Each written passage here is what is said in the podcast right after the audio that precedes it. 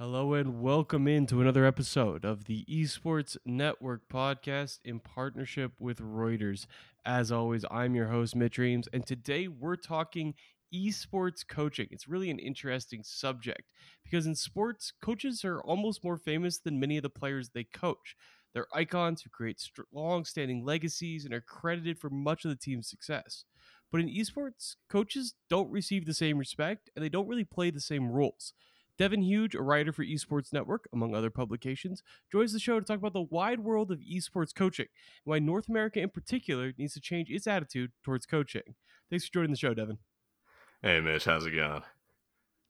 Great to have you on. One of the few writers for Esports Network, one of those consistent freelancers we have on our staff uh, who hasn't been on the podcast. So he reached out with this topic, wanting to talk about esports coaching. It's been something that's on my mind a lot. I was happy to see that pitch. But Devin, to you, why do you want to cover this topic? Why is it interesting to you? Uh, well, you, you mentioned uh, traditional sports uh, a few moments ago, and uh, I come from a background of 11 years in uh, soccer.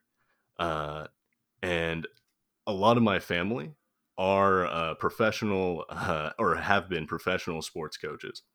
So uh, that comes up a lot. And like I've just been immersed in that like mindset of like tackling competitive like sporting in both traditional and esports from like a, a, a strategic angle basically and I, I, think we are incredibly lacking, to say the least. Uh, we're, we're, lacking in in many ways for for esports coaching. Uh, coaching in esports to me is more of a formality than any than any any like benefit that we're actually getting from it. Yeah, especially in these early days of esports coaching. You mentioned ahead of the show that, you know, the LCS has just mandated coaches a few years ago.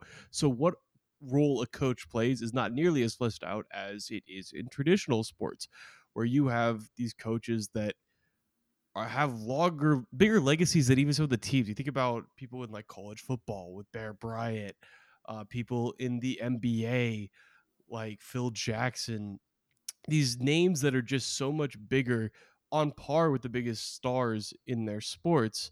Mm-hmm. And the soccer comparison is a really interesting one. I liked how you you fleshed this out. There's a ton of parallels between the MLS and the LCS, especially as they relate to competitive play in their wider ecosystem. This is these are two games where America is not the dominant sport. They do not create the best athletes. Uh, and the MLS and LCS play very similar roles flesh that out a little bit for us. What are those parallels you see between Major League Soccer and the League of Legends Championship Series? Ooh, okay, so um, LCS is often compared to a retirement home, and that's because we we get a lot of imports. We get uh, like we have tons of world champions in our region, but North America has never been a world champion themselves. We have uh, players coming from from Europe and Korea uh, to come and get North American money, basically North American positions. Uh, but the MLS is incredibly similar. There, and it's very similarly mocked uh, as being a retirement home. You know, David Beckham, who is very successful in uh, in Europe, came over and joined LA Galaxy and got like a fifty million dollar paycheck in like two thousand eight. And we we have the exact same things happening here. Like uh, we we have Huni, uh, who, who, who like famously got like I think it was like a two million dollar contract, which was like unheard of, especially considering his performance in recent splits.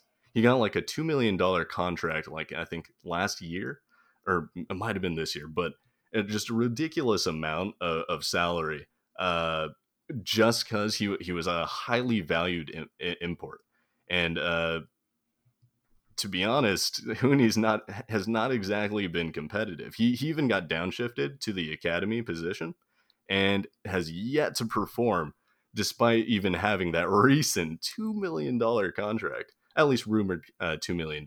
But my, my point still stands. He, this, like, there are tons of players, not even just Huni, who are coming here who have already found their success overseas and they want to, uh, to cash in and relax. And, and that's not to say something about like imports not providing not providing uh, benefit to the league. I think there are many examples of of imports providing a lot of experience and like uh, and, and just improving the league overall. But there are various instances where it does not improve. Absolutely. It's been kind of a running joke. And the MLS has had a sort of a resurgence. You see some people come over, but it still has that perception. No, it's never going to be on the Premier League level. And mm-hmm. so you mm-hmm. have players who are solid legacy players, but then their value starts to decline as younger players uh, come up through the ranks. They're not getting the same contract they might have gotten four years ago, so they turn to America and they're like, "Hey, MLS team who really wants to fill fill the seats, but maybe a brand new team, as we've just had what six or seven new MLS clubs all be created in the last uh, four years. I think there's Sacramento, St. Louis, and Austin are all expanding now, and recently we've also had." Uh, Miami FC, we've had LAFC, we've had a uh, NYFC. I'm I'm just throwing names out here, but these are all clubs that have been created over the last few years. And when you have a new club with a lot of money behind it, the first thing they want to do is have a big name to attach to it to draw mm-hmm. fans. And that's kind of similar to what's happening in the LCS as well. Riot franchises 3 years ago. Yep. They bring in some old school esports organizations that have had a long standing legacy, but they also bring in some sports money, maybe some new esports organizations, and those teams want to prove they belong. So they pay a lot of money for a player who probably isn't worth that money. So they have the name that comes with it. And you know, it's it's interesting to see what value they're actually getting out of those players. Do you think it makes sense for them to keep poaching this retirement talent to have the headline, to have the draw? or should they should organizations be changing their focus a little bit, maybe both in the MLS and the LCS? Hmm. So with, with this issue specifically, there there's a lot of intangible value. Like even uh, if you compared, uh, say, like uh, content engagement stats uh, before and after acquiring some big player, there, there's going to be like intangible effects that this player's presence has on your brand that you can't calculate exactly. Uh, and if we were to look like specifically at that, I'm not even sure how much of a change it would even be. Like, I I, I have got to think that it's not worth it, at least from a just just a pure stat value, uh, to to pay the excessive amounts of money to shell out for these personalities. And like that that eventually that like really is what it is uh, you're, you're shelling out for personalities, as you said, like uh, players that have probably passed their prime, and that you're really they're really more just there to bring in fans. Uh, I, I can't see the the value from it, especially when uh, like esports is still a budding industry. It's it's it, there's a lot of money behind it, much more money than there was like a, uh, like a few years ago, but it it's nowhere near at that scale of profitability as uh, traditional sports. So it, I, I I can't say that you would ever get like the the the big bonus that you're getting for say like recruiting a player like like Bang, who was a former world champion, came to North America, and he hasn't exactly competed. He he's he's made it to playoffs a couple times, I believe, uh, but he he has yet to even win a regional championship uh, in North America since coming here. Right. And when these players came over, it was like, oh, the the top talent from Korea is coming over to dominate. They're gonna they're gonna run it up. And that's just not been the case because as they because if they were still as good as they were in Korea, they'd still be playing in Korea. They would not have come over to America. Yep.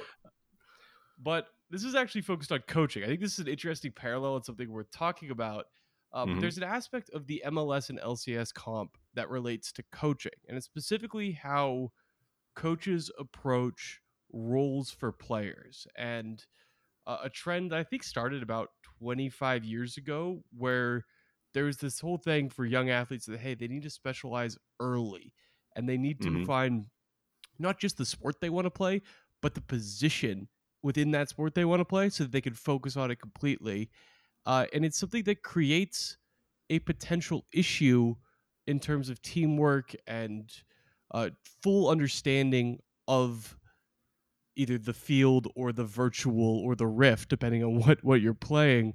Mm-hmm. Um, and that's something that is sort of, sort of changing in the sports world a little bit over the last 10 years. People are like oh wait actually no.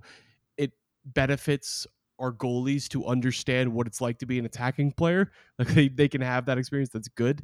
Um, can you flesh out that specific comp and why that relates to coaching and how it impacts the ability of coaches to really be successful of course yeah yeah uh, so mitch did you ever play uh, traditional sports I did. I was a soccer player in high school. Also played tennis, basketball, really all around until I got injured, and then I played esports because I needed competition. All right, all right. I think we're we're pretty similar then. Um, so when uh, when when I first started playing, uh, like as you mentioned, like there was this this focus on specialization, and the the parallel to uh, something like League of Legends is, is abundantly clear, especially in North America. Uh, players will before they're even like in in ranked because you have those 30 levels to get to to get to before you start playing ranked games uh they're gonna choose a favorite position and like that that's just kind of ingrained uh and that's kind of rough but i think that needs to just be that needs to be tackled that needs to be gotten rid of because when you're only ma- focusing on one position and we have a lot of that and it's hyper focused in north america. We have things like one called one tricks where you only play one champion. So it's it's hyper focusing and hyper focusing even more than uh, is already hap- like should be happening. So we have these these one tricks and these one position players and they're they're going all in and as you said they know nothing about the other player. So where coaching comes in is like there there should be a focus on foundational knowledge and just general knowledge that will contribute to the overall gameplay.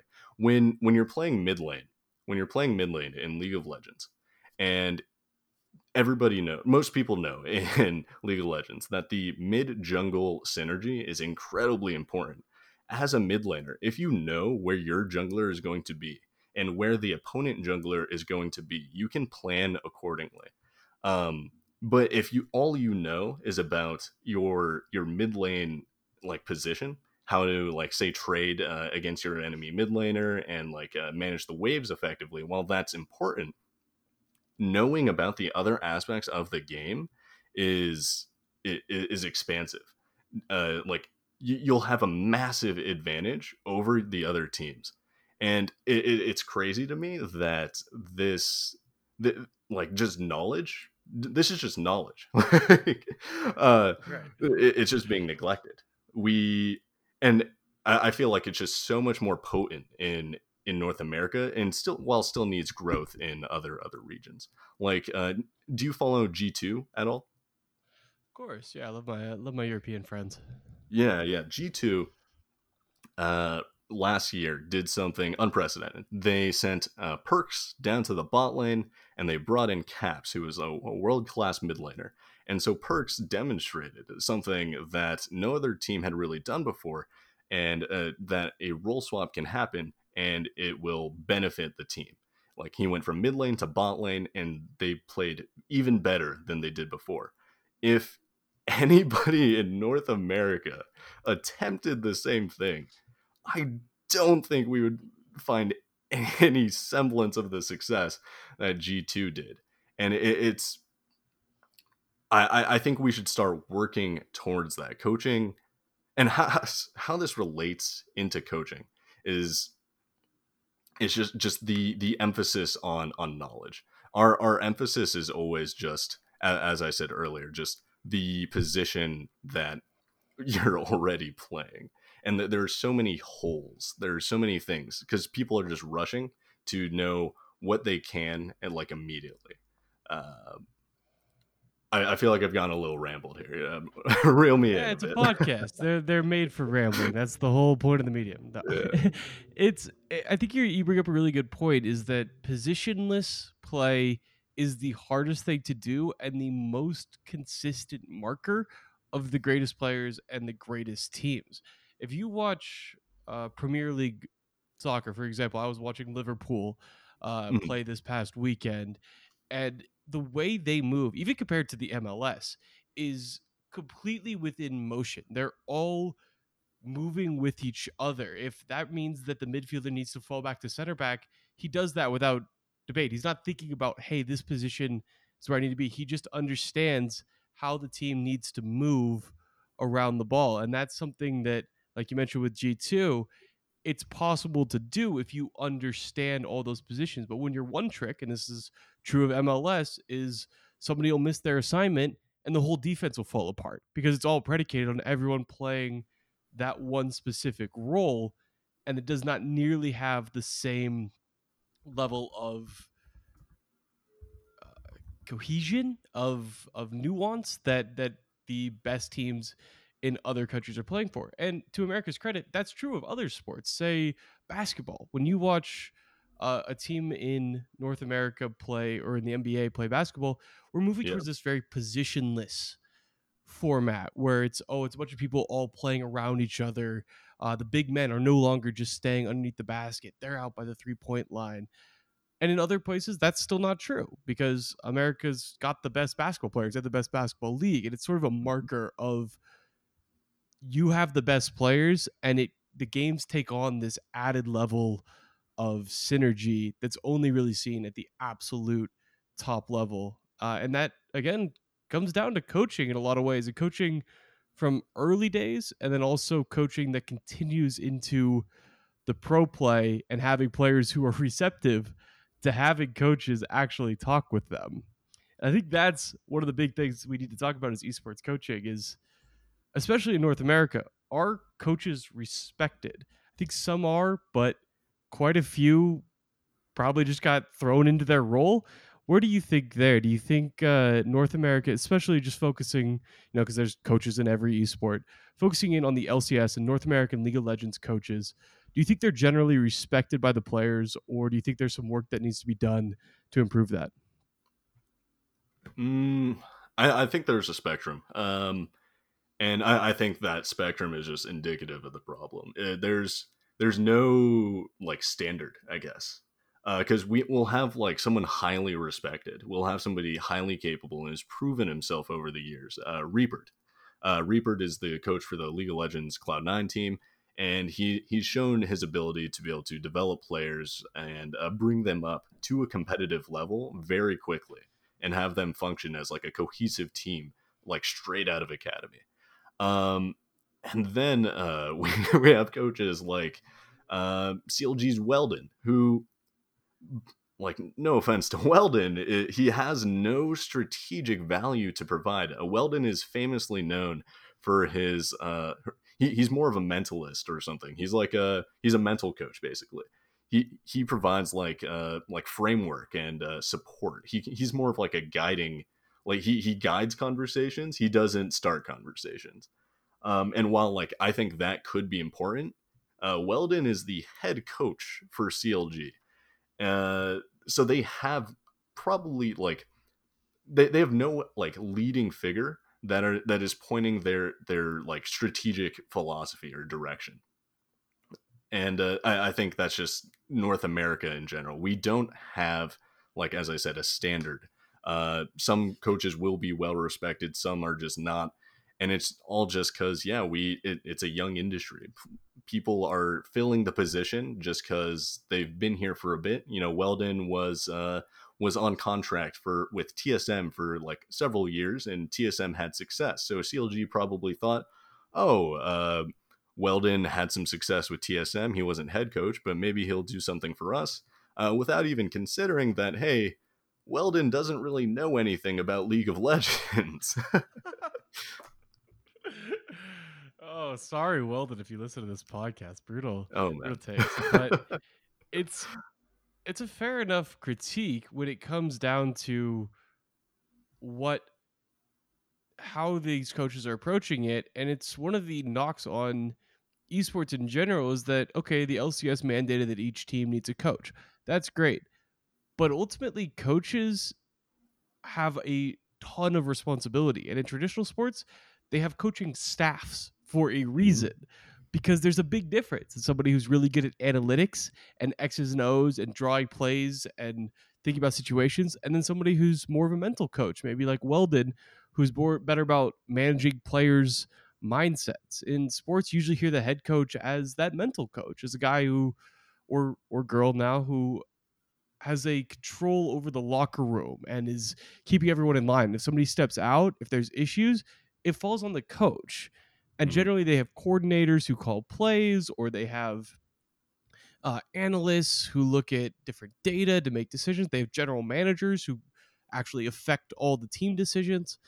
And so, all those different roles that go into being a successful coach. And that's not something that esports has the luxury of having. You have one person who may have a very specific skill set, but also may have some very noticeable downsides to it. And so that's going to be something that's I feel like esports coaching, especially when there's just one coach, is always going to be a little weird. And I know there's some teams have analysts as well to to check out that kind of stuff, but when it comes down to coaching, just having one person feels like it's always going to pose some potential issues. Yeah, definitely. I I do like the idea of bringing in analysts, especially for like an informational game like League of Legends. Um, people that play know that League of Legends updates like every like two to four weeks or so. And there's always something changing in the game, whether that's like a champion's uh, abilities, a new champion altogether, uh, stats on item changes, uh, th- things like that. Just tons of little small information, uh, small bits of information being being inputted with every every single update.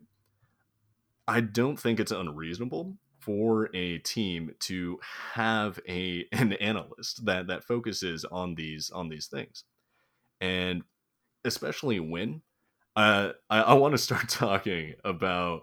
Uh, I mentioned this in our in our like uh, pre-show, but uh, the Cloud Nine versus Team Liquid game that happened this past weekend. Um, it was it brought a lot of attention, especially because uh, these are two of the strongest teams in North America, but they they faltered so, or specifically Cloud Nine faltered so hard. I'm, I'm gonna I'm gonna list these champions on on uh, Team Liquid. They have Mordekaiser, Syndra, Ezreal, Blitzcrank, Trundle. Now, if you play League of Legends, you know that they do a lot of magic damage. Even the Ezreal, who does a lot of who, who's mainly whose main role is an AD carry and doing a physical damage, he has a lot of magic damage worked into his kit. And so I have the stats here. uh, I have the stats here. Uh, overall, they did 58% of their team's damage as magic damage, and that's pretty high. But if we look even further into it, we realize that the amount of physical damage is incredibly low. So you would think, okay, I don't I don't need to build armor, which is the defensive item to physical damage. I don't need to build armor, at least not that much. But we have players like Licorice and Nisqy who are on Cloud9 who are rushing and to to get these armor items, which is uh, against this magic damage based team, and it, it just doesn't make mathematical sense whatsoever. And it's on the best team in North America, and I can't help but think that has to be a coaching issue. And if, if there, what was the disconnect there? it's a great question. I mean, what? How do you know what's going on in terms of strategy? But yeah, that's something that would normally fall upon the coach, and it feels like in esports, the coach doesn't bear that same level of responsibility. Is that something I'm mm-hmm. making up, or is that something you feel too? Because that's in sports, it falls on the coach. If you have two losing seasons, you're gone. The coach is gone. Yeah. The quarterback no, exactly. might not be gone, but the coach is almost always gone. And so I feel like in esports, coaches just don't bear nearly that same level of responsibility for team success that they do in esports. Or in in esports, they don't bear the same level of responsibility that they do in sports.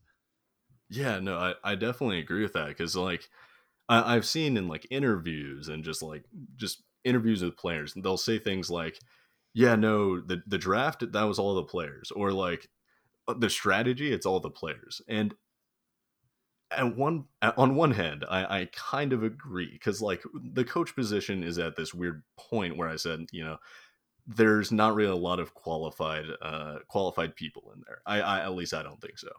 And so it, makes more sense for the players who know more about it to command that strategy, right? But that that that's so flawed because it, it needs to be the other way around. uh, like there, there, there's a there's a vacancy. There's just a complete vacancy in in esports that is just not being addressed. That's a that's really the the crux of it, right? Is that there's just it falls on the players, and mm-hmm. it's always a deferment to the players. And so I'm curious, do you think it's literally just because we've talked about the lack of qualified individuals? Is it just an aspect of hey, esports just hasn't been around that long? If you started playing League of Legends competitively from the earliest day you could, you'd be 10 years vet. In sports, that's usually like the midpoint of your career if you're playing a really long one. Is there a level of okay, we don't why do we need a coach? Because if a coach was good enough, they'd just be playing. Like there's no physical aspect. You don't have a coach like Gregg Popovich, who's well respected for his mind at basketball, but clearly could not actually get on the court and compete with these people. But because esports doesn't have that physical nature to it, our coaches at a disadvantage because they're always going to have to answer the question of, oh, okay, if you're so smart, if you're so good, why aren't you playing the game? What's stopping you from doing it? Is that always going to be like a constant issue for esports coaches? Yeah, I, I definitely see like how that could be, how that like viewpoint could be made.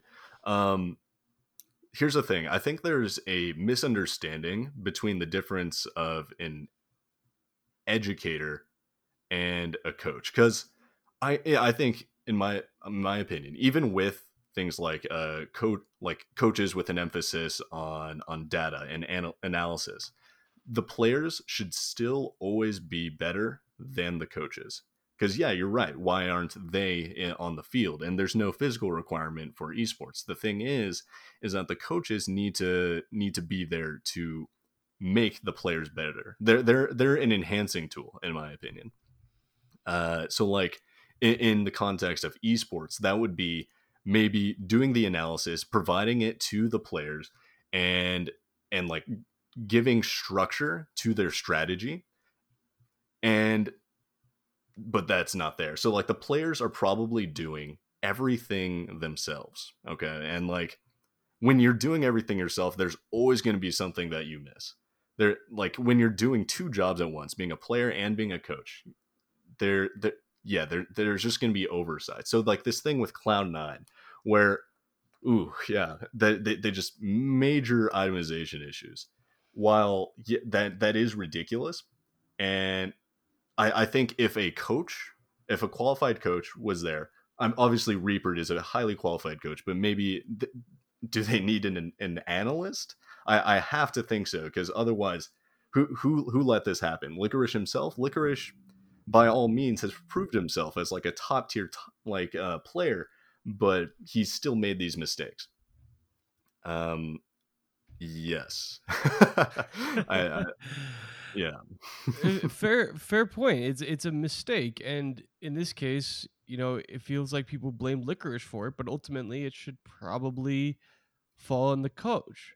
So here's another difference in the sports esports as we try and illustrate the sports and esports divide and one that I think affects esports in a lot of ways that people aren't totally aware of right now and it's the lack of a formalized run up to professional play.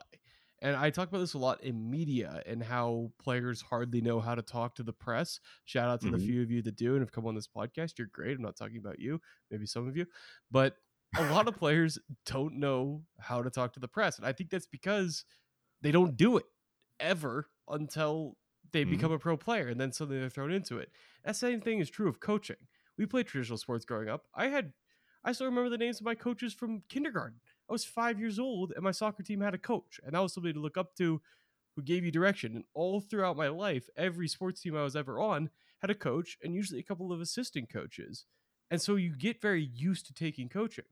Well, there ain't coaches on a ranked ladder unless you pay for a service like Gamer Sensei or Gamers Ready or one of those like, yeah. you know, quick coaching lessons. It's not the formalized, hey, mm-hmm. you've got a coach as you're growing up, as you're learning this game, there's constantly a coach's presence. You're just playing the game, and then you reach the highest level by yourself, completely without a coach. And then somebody comes in and is like, okay, now I'm your coach. You have to listen to me and respect me. If I was a player, I'd be like, why? I got to this point without a coach. Why do I need one now? And that's something that esports hasn't answered, and I'm not sure ever will totally answer until we have formalized League of Legends, little leagues, and all those different. I know there's yeah. some companies doing that kind of stuff, but we don't have it now. We won't have the same structure that we have in sports for at least a decade, if not much longer. Definitely. Like I uh I, I had a stint uh where I, I did some coaching and I, I ran into the exact same issues. Uh where League of Legends player, he's diamond, I'm platinum, and he's like, Why should I listen to you? right. And it it persists. It persists everywhere. Like players at professional level, why why why would they listen? They they have no experience with that kind of thing, as you said. Um, there, I feel like there needs to be just just a, a, a relook at how educational content is formed. Um, like how many times have you like looked up like on YouTube like a like a guide of how to how to get out of out of diamond, how to get out of silver, you know top 10 tricks to level up your league of legends play you know it, it's it seems to be all about like quickly just like oh what one thing can i do? But there, there is really no one thing to improving as to improve as a player. And it, it's just about like what easy thing can i do to rank up fast? And so it, it, it goes back to emphasizing that this this like one trick like mentality. Our educational content is like supplying that this like ego driven like uh just solo role uh just culture. Like even though i guarantee you if we were to take like a like a one trick like Eisendong who by all means is like a fantastic heimerdinger player if we were to put him on a professional roster and even if he got to play heimerdinger he would not perform I, I, he would not perform. He, he's he's coached professional players on Heimerdinger, he's a challenger level Heimerdinger player, he would not perform. I, I, think the same thing has happened with uh, V1per, who I believe is on FlyQuest. Uh, yeah, yeah. Sounds Viper. Right. He um he, he's a Riven one trick. He he grew up in this North American culture where all the educational content says play one champion, play one lane. That is the fastest way to grow. And he did. He made it. He made it to professional play, but off of Riven, he has something like a thirty percent win rate. that's a that's that's a great point too. Is it's you know this is the way to break into the top level. We don't really have you don't go through college. That's the way that you get to the top level of yeah. traditional sports. Is you play or in uh, in Europe for for the soccer league starts way younger. You start in academy teams and you're coached up from a very very young age and in esports you're literally just need to break through the clutter and get enough attention play enough games one tricking which will give you the highest success to break in to the top level and be like oh okay we've noticed that person. We noticed that gamer tag. That's mm-hmm. all you have and so you need to have a very lofty win rate especially with one champion. If you could push one champion to an absurd win rate that'll get you noticed more so than being a guy who has 55% win rate on 17 champions, even though that player might actually be more adaptable long term. Players right now have you only get five year window to break into competitive League of Legends at this point. You need yeah. to do whatever you can to stand out. And for a lot of players, that means one tricking. So maybe that's just a change that of how players and teams need to be looking for players and what they prioritize. Yeah, it's like player uh coaches like LS have mentioned that the the scouting is also an issue. Uh, we we in North America have a, like a gumball machine of issues. We just pop out every day to look at. Uh, why are we bad? we have, Tell me right now in one podcast. Why does it's a lot of yeah, like you said, there's a ton of issues: scouting, analytics, coaching, uh, the whole mm-hmm. ecosystem that goes into it is just not fleshed out. Sorry, what were we saying about about scouting a little bit? Go into that because I think that's an important part, and that's something that coaches usually do. It all falls under these coaching staff that is not really yeah. being handled by any by esports coaches. And uh, I, I, was just gonna link that to something like uh, the minor leagues or the supposed minor leagues that that League of Legends has, has got to have. We have we technically have a collegiate scene, but even that, like no player has ever gone from collegiate to to academy. It just doesn't happen because the the collegiate scene itself is incredibly unstable. Like you'll have one university's team with like uh with like master to challenger level players and you'll have another university's team who has platinums and one guy is, just inviting all his friends and then like and I, i've got to think that it's just maybe maybe time maybe time will fix it maybe we just need uh, more of the, the esports culture to to really set in and maybe as like it grows with more money more acclaim uh, may, maybe people will start to take it more seriously. Maybe there will be more consequences for like uh, for, for the for just incompetence, I guess. but uh, yeah, no, it's it's it's it's rough. We have a goddamn bucket of, of things to pull out of. That was the next. That was the next thing I was going to bring up was this concept of time, and you know the LCS was clearly a minor league. And yeah, they're still not as good as the LPL or the LCK, but the gap's definitely closing slightly between the West and the East, as mm-hmm. evidenced by Worlds last year. Um, but there's still clearly a level of knowledge that doesn't go into it. Based on my fairly cursory knowledge of the LCK and the LPL for that matter, it seems like coaches are more well respected, play a bigger role. Is this because the esports scenes in those countries have been more developed, especially in South Korea. The esports scene being uh, something that's been built up over years of StarCraft, uh, with the formation of a government body in the year of 2000. So 20 years later, they've had mm-hmm. esports infrastructure. Is that something that builds coaches because oh okay, hey this player's quite quite a bit older than the playing age, but still should be respected because they're very talented. They have proven success. That just coaches just need a matter of time. Like it's it's easy to compare against the sports world when sports has had a a century to build up coaches and build out these different people. You have coaches like um oh, I'm blanking on his name, the the Penn State coach that uh retired in in infamy but was over the age of 90 and still coaching and you know that's the kind of thing that you have in sports is it just a matter of time for esports once we have some of those people who are clearly past their their playing age but their knowledge is still respected and we'll see more coaches pop up or some of these issues like truly ingrained in esports and will never really be solved. Hmm. So I, I think part of it is is time. Like i think I think just having uh, the resources, the the knowledge, and just uh, like I guess a claim as that builds up, uh, I think there will be more respect towards the coaching position, and with more respect, everything like more things will follow, like just competency, you know.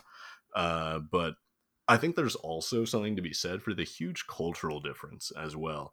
Um, j- just outside of esports uh, as well, just a huge cultural difference. Like if you go to Korea the uh, not only is it incredibly accepting of the esports like uh, esports culture. Like the name faker is, is, like the same thing as steph curry there. Uh, like th- this man is, is respected. He, he is like he's truly and truly respected not just going oh he plays video games what a nerd you know like True. Th- this man's Michael Jordan, right? He, he's famous. He's made a name, and like he got the the Banjwa throne in Korea, right? I think I'm I probably butchered the Korea the Korean language there, but whatever. I'm sorry. We're um, not experts. I'm sorry. yeah. but yeah, like someone like like Faker is certainly well respected, and it doesn't matter that it's a video game. He's just an expert. He's he he's a professional, and that's what he is and then there's also something to be said about like uh, power structure cultures. Um, and this is just a personal theory of mine, uh, but power structure culture in Korea is incredibly different. If you have a player that's been on the team uh, one year longer than another player, that player will have to just res- inc- give incredible respect to that one year older player, that one year senior even though like somewhere here in America, like we we consider most people equals uh, within like something like eight years, like an eight year radius, you know, uh, and I, I think that respect is is completely different. Like if I if I if like there hmm okay so I think there's just this different mindset about how an individual holds himself in North America. Like there there's got to be there's like a combination of ego and like individualism just kind of clashing with the optimal state of a of a team, you know? Uh, like there when you're when you're a player and you think you're better than everybody yeah that confidence will drive you to improve. But at the same time it's going to clash when you you meet other people that your ego won't let you uh, take advice from or cooperate with. And uh, it's just that that issue that we have in america is nowhere near as prevalent in the eastern dominant uh, regions like korea and china absolutely uh, ego yeah. is huge and it's huge in sports it's why the most successful basketball coach of all time depending on who you ask of the modern era at least is phil jackson his biggest skill and it's been said as much was ego management he coached the uh, Michael Jordan and Kobe Bryant to 11 total rings. And the secret was I can manage their egos. They respect my opinion, but I also know when to defer to them. And that's all. It, he got 11 rings. You know, he's a very mm-hmm. smart man, a, a talented coach, no doubt. But that's what his common ability was was ego management. Same thing of Gregg Popovich over at the Spurs is that hey, you're gonna play for the Spurs, you're gonna buy in to my system. We're gonna tone down your ego, and that's such a hard thing to do when you don't have a lot of pedigree to fall back on. To be like, hey, I'm gonna I'm gonna attack my ego with your ego. Like Faker's a great example. If Faker retired and became a coach, you'd have to respect his opinion. You don't have a choice. Yes, he's of course he's the best, and that's just not who esports coaches are. They they aren't unfortunately right now, uh, except for maybe a few um, alternate examples. They're just not people who have that competitive pedigree.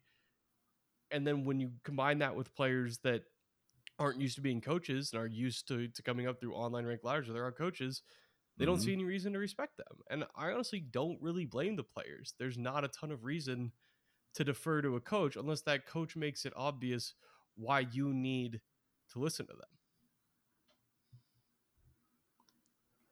Yeah, it's just you you start thinking it's like it's got to be like a combination of of time and maybe maybe the culture will evolve. Maybe North America will will just overcome this this this ego phase, but it, maybe that's just us though.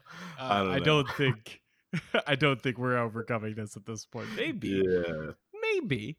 I could see it. American exceptionalism is taking a certainly taking a hit over the last uh you know this pandemic especially it's like ah yeah maybe we're not so great guys you guys want to you want to examine that thought process a little bit but we're getting into geopolitics now so let's steer right right yeah. out of that real real quickly i'm just gonna go in there and just dip right back out um but it, it, it's an important thing to be aware of too, especially where you have to check your ego at the door. LCS players aren't the best. Sorry, Doublelift, you're not you're not the best.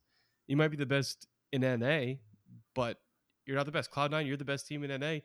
You're not the best in the world. Nobody has you has you pegged for the for the world championships, uh, nope. like the world finals this year. I'm sorry. Maybe you could do it. Cloud9 has a lot of success success on the world stage, but you know we're never going to be the favorites, and so as that happens right now, to be the best, we're going to need to to take some lessons from the leagues that are great, the LCK, the LPL, even the LEC now about how they think about team play and teamwork uh, if we want to ascend to that top level for the LCS or the MLS even.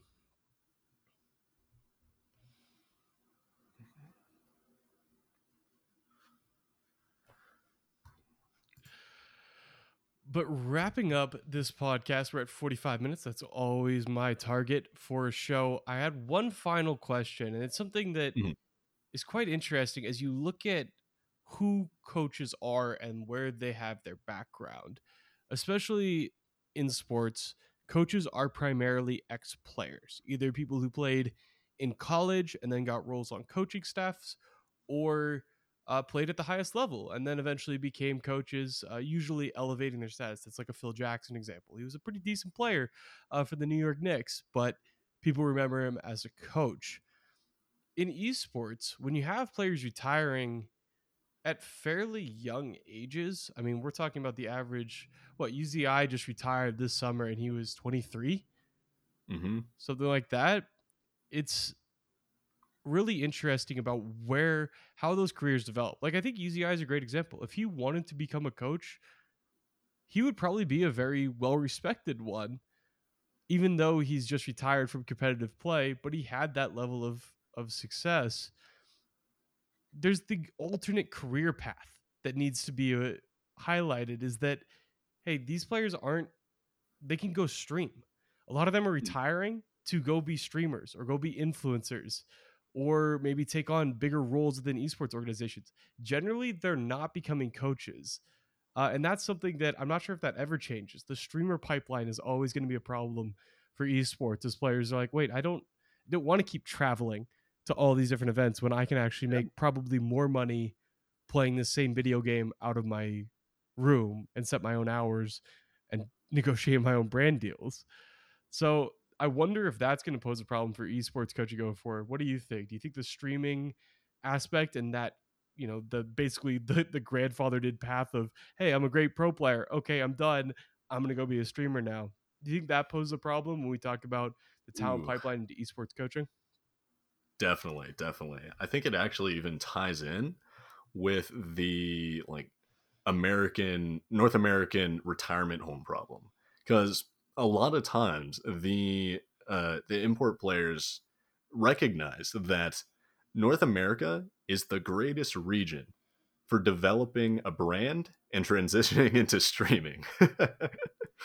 we we provide a lot of value towards like entertainment production. You can get those connections and like uh, you can connect more on an entertainment level uh, in North America. Like teams like Team Liquid have have streaming requirements.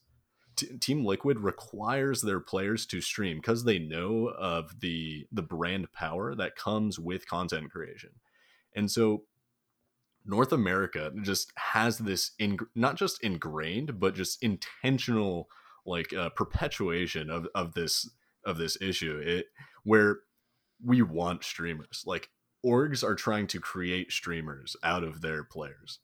And i'm not sure. It's it's hard because like a lot of these players yeah they they could become great coaches but uh, there's thousands of dollars to be made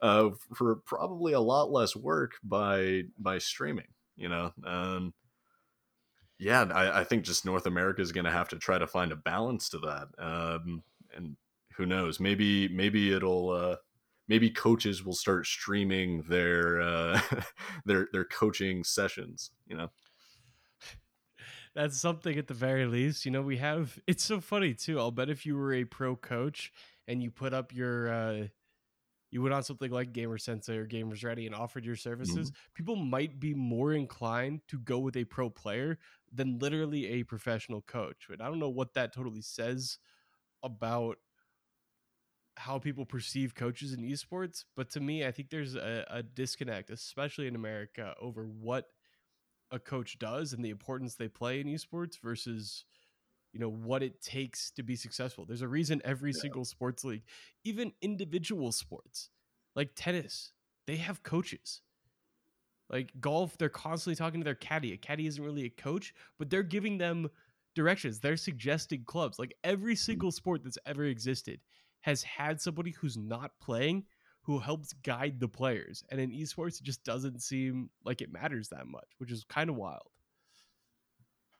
Yeah, um, it, it's kind of crazy. Like, because yeah, we we have all these issues, and I think we need we need we need a better foundation but the problem is our foundation just doesn't exist so a better foundation is kind of hard and so i think the only way to do this is just improve coaching like tackle these coaching issues at the professional level um because then uh the the lower levels while uh, like just kind of bad like the collegiate and and and just crazy random tournaments that happen in north america that don't really get watched but th- they will follow suit. I think if if the lcs were to improve their coaches at, at the top levels then the lower levels will have something to model themselves after. And things like coach like uh, educational content and uh, and coaching and say co- the collegiate level will start to transform but here's uh, actually here's a question for you. We've the college to pro pipeline is not does not work in esports just because of the young age of players and the early age of retirement. Players are not graduating college at the age of 22 and then becoming pro players. That's when UZI just retired. He's at that age. But what about the coaches? If you're a coach at a college program, say UC Irvine or Robert Morris, winning year after year with different crops of players, maybe that's the college pipeline and they actually this is where the best coaches are and that's if you want to be a coach in esports i'm totally spitballing at this point if you want to be a coach in esports you go through the colleges you come out of college you get a degree in in something related uh, you manage college students all the time and you bring that to to an org and be like hey i'm a great college coach let me be your pro coach. That'd be such an interesting pipeline and actually might make sense for how colleges are seen as part of the traditional sports ecosystem. Mm-hmm. That's where most pro sports come from. If you're a new pro sport coach, you come from a college coach. And I can yeah. actually see that working in esports.